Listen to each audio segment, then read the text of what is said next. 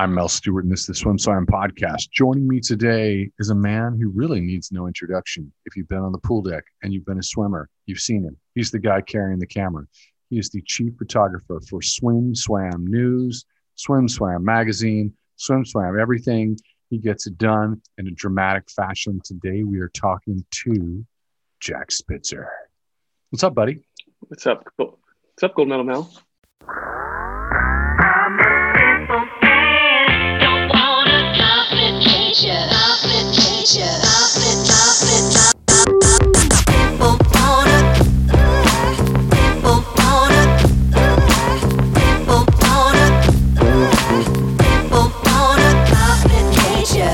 This is the one thing that I have I have not liked about the pandemic, and that is that I have not traveled with you and been stuck in a room sleeping on a cot while you take the bed and snore through the night.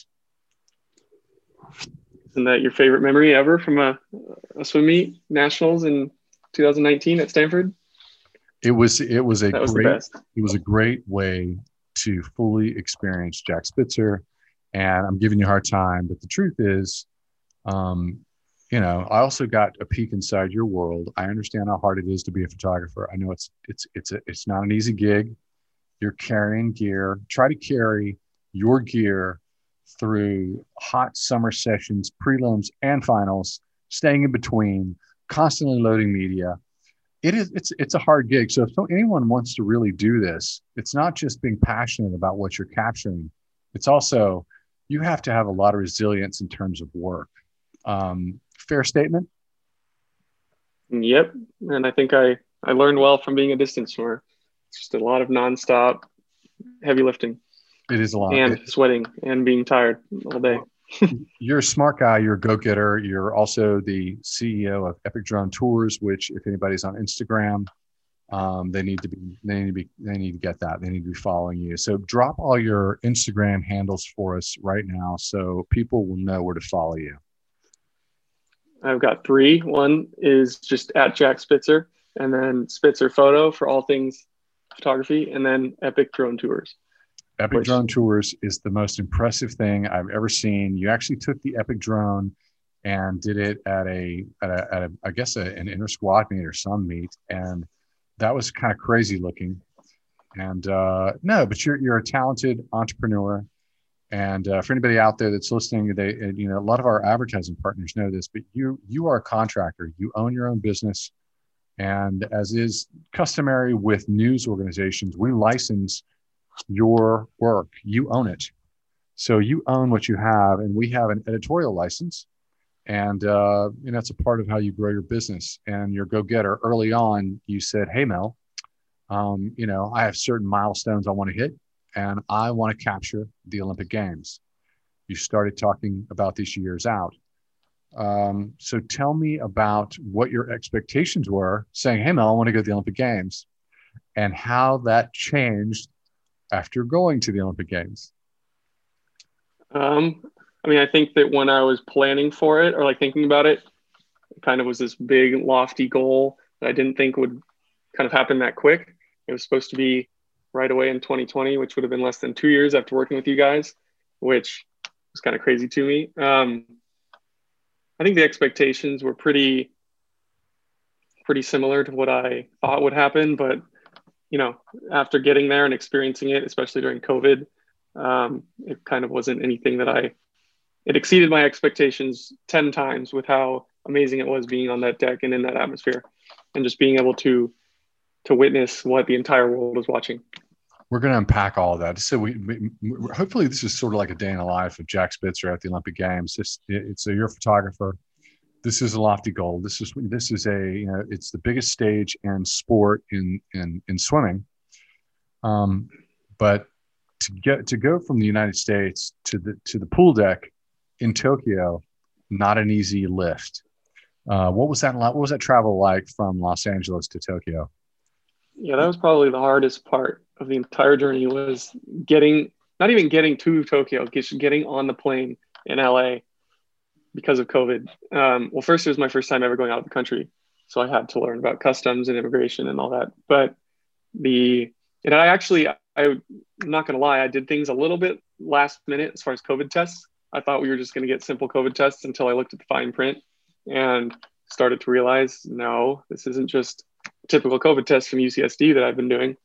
Um, so there was about 10 different criteria that the specific certificate form that we had to have, that needed to have on it. And I called about 15, probably 15 different places in San Diego. And they were like, nope, ours doesn't say that.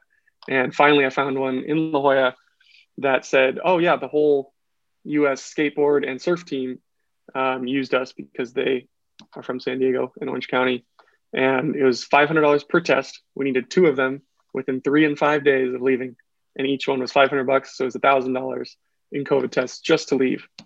Um, and in addition to that, we, because with the IOC, we had to make a 14 day plan two weeks out of leaving where we had to say exactly where we'd be on each day at the Olympic Games so that they could track where we were. Um, and in addition to that, there was just about a dozen different forms we had to sign saying that we would stay in the venue or in our hotel. We wouldn't go anywhere else. We wouldn't go out in public until two weeks. Um, so it's just a lot of different, lot of lots of paperwork we had to to submit. And even when I got to the airport in LA, they gave me trouble because they thought that my COVID test was on the wrong date or something. But yeah, that was just getting on the plane. And then I had a huge plane that can probably seat three or 400 people, basically to myself. There was six of us and there was 15 flight attendants. So was, that was kind of cool. And once we arrived there, it was then eight hours from landing in Tokyo until I got to my hotel because we had to submit all the paperwork and then we had to get COVID tested there and wait in quarantine for three hours. And then they took us to a central spot in the middle of Tokyo where we then went from there to our hotel. So by the time all of that happened, it was about eight hours until I was finally in my hotel room. So from, and, la- from landing to your hotel room, eight hours. You're right. After total, that, total was about 20, 22 to 24 hours from leaving LA. I think I've taken that flight a few times. Is it a nine and a half hour flight? It was 10 and a half. 10 and a half hours. Sorry about that. 10 and a half hour flight, then eight more hours. And then you're, you land and Braden Keith and Mel Stewart are blowing up your phone. Where are the photos? How soon yep. do you get to the venue? The pressure's on. And that's also, that, that's also an added pressure. And, and another added pressure was that, you know, you had booked your hotel and then had to change your hotel because of the COVID restrictions you go through this long odyssey getting there and traveling and you another pressure is is is the the Mel Stewart and Braden Keith, and then all the social media managers. Everyone starts saying, "Jack, give me, give me, give me." How long before you squeezed off that first shot? Um, so I got to the hotel at about 10 or 11 p.m. and the ceremony was the next day. So I slept for probably so I slept for the most I've slept that entire trip was, uh, I think about six hours. And then I got up and caught the first uh, 6 a.m. bus to the media center. So it was a main press center, which is kind of the hub for all media, photographers, writers, everybody. Um, and that is where I went to validate my credential and pick up tickets to the ceremony. Because in addition to having our credential, we had to have tickets for all of the high demand events because not all photographers or writers were allowed there. So I think it was the ceremony, swimming, basketball, gymnastics, and track and field. um, and of course, there was long lines there. And we also had to get COVID tested there because we had to be tested every single day in order to have access to the deck at events. Um, so I went there, spent about four or five hours there, and then went from the press center to the main transport center because there's a separate too. So you had to go from the transport center to the main press center, then back to the transport center. And then from there, I went to the ceremony and I got there at about 4 or 5 p.m. Um, and that's when I started first taking shots of the Olympic Stadium, which is where track events were and the ceremony. And it's just to let people understand this, just so we have a full unpacking of, of your experience. What, what is your daily commute like back and forth, hotel to the pool? Oh, it was awful. So if I'm taking the bus, so they had a whole busing system set up um, where they have that main transport mall, and from there buses deploy out to all the hotels and all the venues. And at the, the first couple days, it was a lot worse because they were figuring it out. But once you got to the bu- to each bus stop, whether you're at the venue or at the transport mall, it was about 40 minutes. And then all the venues were super spread out between Tokyo. So each drive was anywhere from 30 to 90 minutes, um, except for surfing, which was a two and a half hour bus ride, but I didn't go to that. Um, so in the morning, I would get up and get the bus at either 6.30 or 7 and then now I would get to the pool at about 8 which was about two and a half hours before the session started so that I could get a good spot. Um, so it was about a two hour commute anywhere I wanted to go. I, I think everybody gets an idea. They're they're not going to cry for you too much. They're just going to go. That was tough. That was hard. But then there's uh, just out of curiosity from my point of view. It's I, I know you're an artist. I know you know in addition to being an entrepreneur, you really care about what you do and the quality of the shots that you take. Did you did you feel? Did you have that moment of doubt you know, it's did you did you think, okay, I've got to take really great images, or were you frazzled and just started, you know, firing off shots? No, I mean, I think that since I'm still so young, I was in photography heaven. So I was like, holy crap, I'm in Tokyo and at the Olympics. Like, I never had a doubt. I was like, there's always going to be something somewhere that I can shoot, even if it's just warm up while I'm waiting, uh, you know, before a session or Tokyo, driving over the Rainbow Bridge, looking at the rings on the water. Like there's there was something to capture everywhere for any reason, um, and I was kind of just starstruck the whole time. That reminds me, we don't have a lot of just general uh, Olympic stock. Where's my general Olympic stock? You got a bunch from the ceremony, which is funny. So my biggest mistake of the entire week was I don't really remember watching past Olympic games, at least the ceremony because I thought that after the parade it was just over, and so I was sitting through this long Olympic parade, um, and it was going on for hours. I was sweating because in Tokyo it was about 100 degrees and full humidity. I was sweating. I thought I was going to pass out, so I was like, I'm just going back. And then one of my other friends, who's a photographer there, Donald Miralle, I was texting him on the bus and complaining about how long the bus was taking, and he was like, "Wait, what? You you're not here for the lighting of the flame?" and so and i didn't realize how much how all of the cool stuff was at the end. So i missed the 18000 drones making the globe over the stadium which would have been the coolest shot ever especially for me having a drone business. That pissed me off. And then i missed the, the lighting of the flame.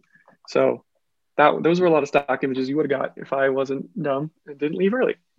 That's just you know here's the thing. I think that everybody if you take on balance these things this is a marathon. When you do an event like this you're working it it's a marathon you're going to have stinkers. We'll call this one a stinker. But uh, from my opinion if you guys are out there and you're listening to this and you want to work for swim swam or you want to work in, in media particularly with us my opinion is you're going to make mistakes go ahead and make big mistakes go ahead and fail um, but I, I was sort of aware of the fact that you must have been just exhausted. And frankly, that wasn't why you were there. You were there to capture swimming. And for and, anybody who, I mean, that might take it for granted, but you are a legit swimmer, a D1 swimmer, and you know the sport intimately. You care about it. You have personal relationships with the athletes. Um, you know, what's when you walked on deck and started shooting? Was it was there a level of excitement? Uh, anything that got in, you, in, in your way professionally we're like oh my god i can't believe this is happening. I gotta take a picture.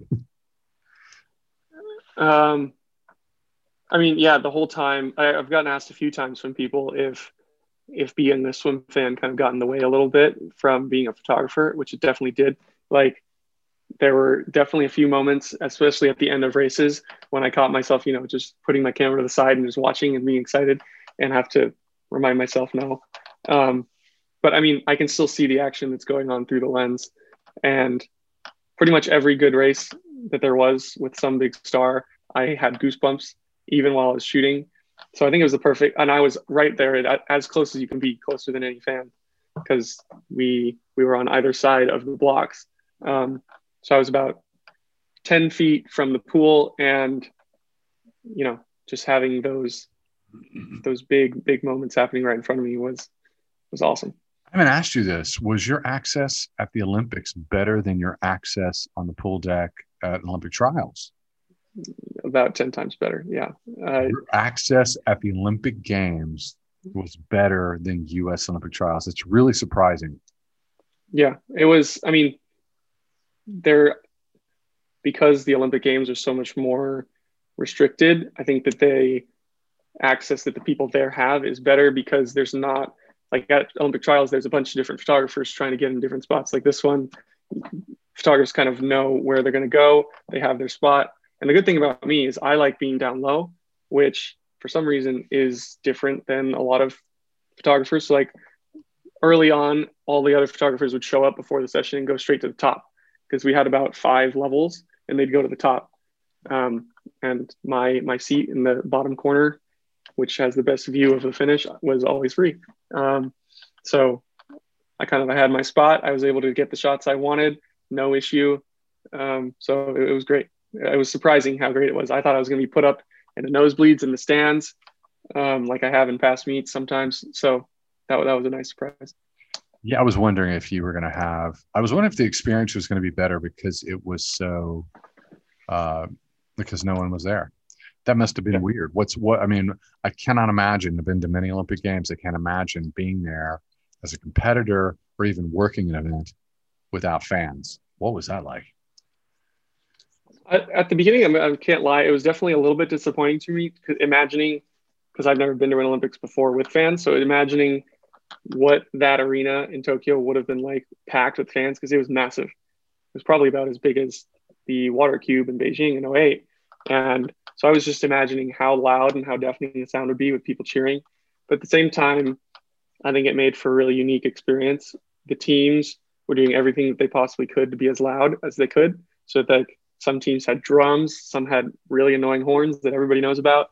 Um, I think it just it made for a much more intimate environment, um, like you're at an Olympic Games, even though it feels like an exhibition meet. But that just made it for a unique experience. And in 30 years, I'll be able to say I was at the COVID Olympics that didn't have fans, which will be hopefully by then unheard of. I know there are a lot of moments that you love. I know there's, um, but is, is, is there a particular moment, something that, you know, we didn't see on, on, on, on television, anything that, that you're like, wow, I'll never forget that. That was special. Um, I mean, my favorite moment of the whole meet, which everyone did see, was the four by 100 medley relay for men. That all of the drama going into that with the night before when they almost didn't even make the final, um, and watching Team USA and how shocked everybody was during that, and then having them squeak into seventh. They were in lane one. All of us photographers had heard story that the night before they got in a, in a room and basically said that they were going to break the world record from lane one. So just the the anticipation going into that and then having it happen and seeing Caleb and Ryan and Michael's reactions after and Zach's when he finished was something that I don't think I don't know if I'll experience again at anywhere else except another Olympic Games, just because of the the drama that went into it. Um, off camera, I mean, just a lot of the sportsmanship that would happen when the swimmers walked out. So I was right.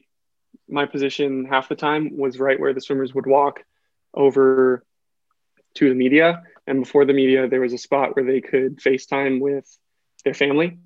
Um, so they would have Zooms with family members. And I think the coolest one was after Tatjana's uh, 200 breast world record. She had family on there, and her and her, the other swimmer from South Africa, can't remember her name.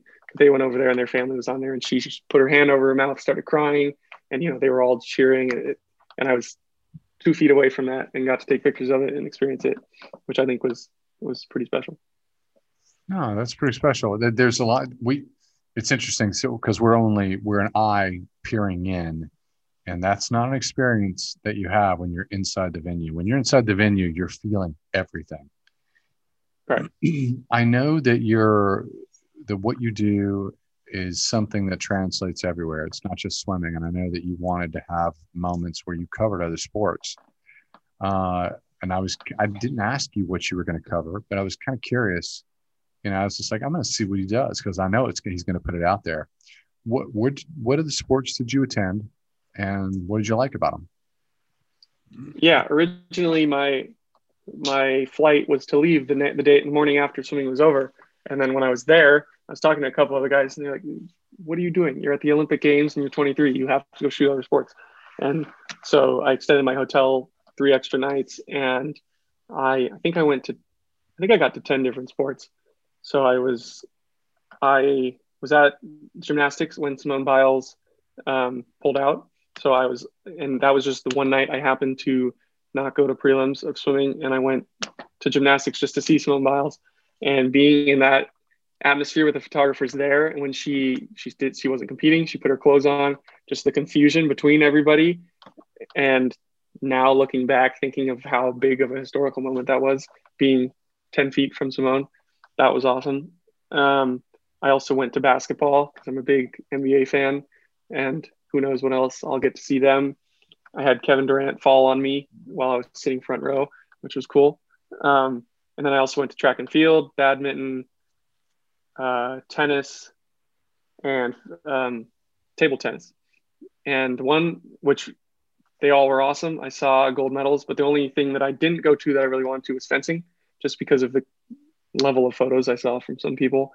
Um, but overall, I'm, I'm really happy I got to to mix it up and shoot pretty much all of the sports I'd never shot before.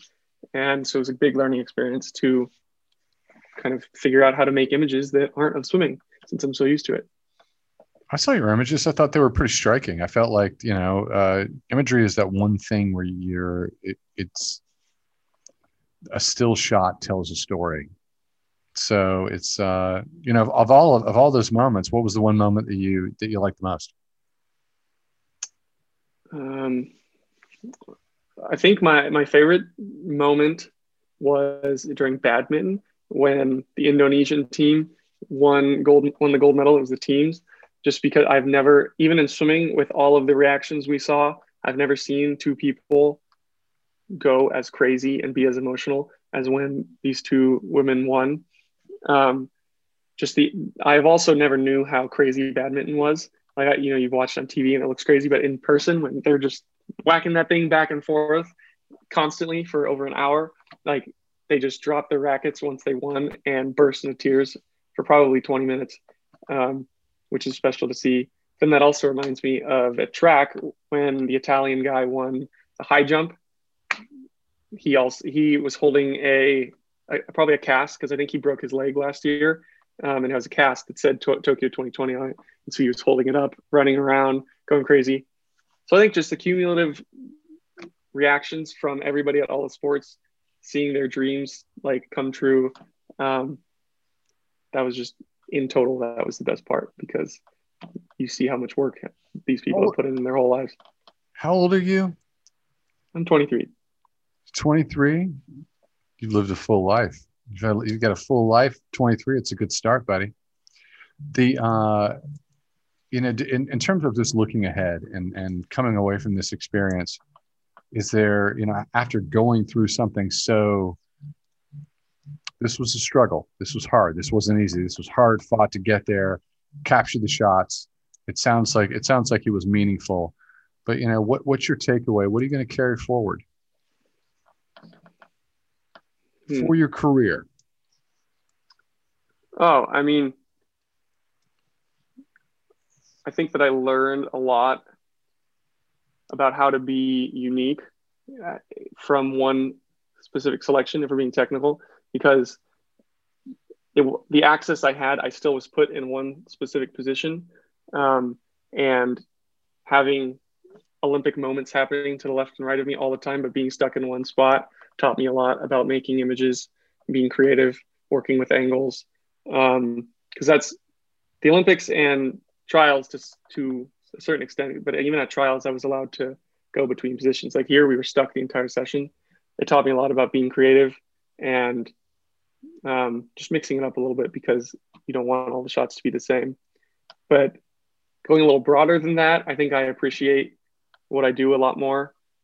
Um, being surrounded by like it's the Olympics for the photographers as well. Being surrounded by the best in the world just kind of taught it, it humbled me a bit because you know I've been used to going to local meets, I've been to some national things, but being at an event like that was something I've never experienced, and kind of just ignited a new new passion for me for photography that I think I needed because I, you know, I have drone stuff that I do, and I have you know I have other stuff going on in my life, and photography is just one of the things. But being there at the Olympics, making these images, being around these people, kind of told me that that's where I need to be and what I need to be doing, um, which is exciting going forward.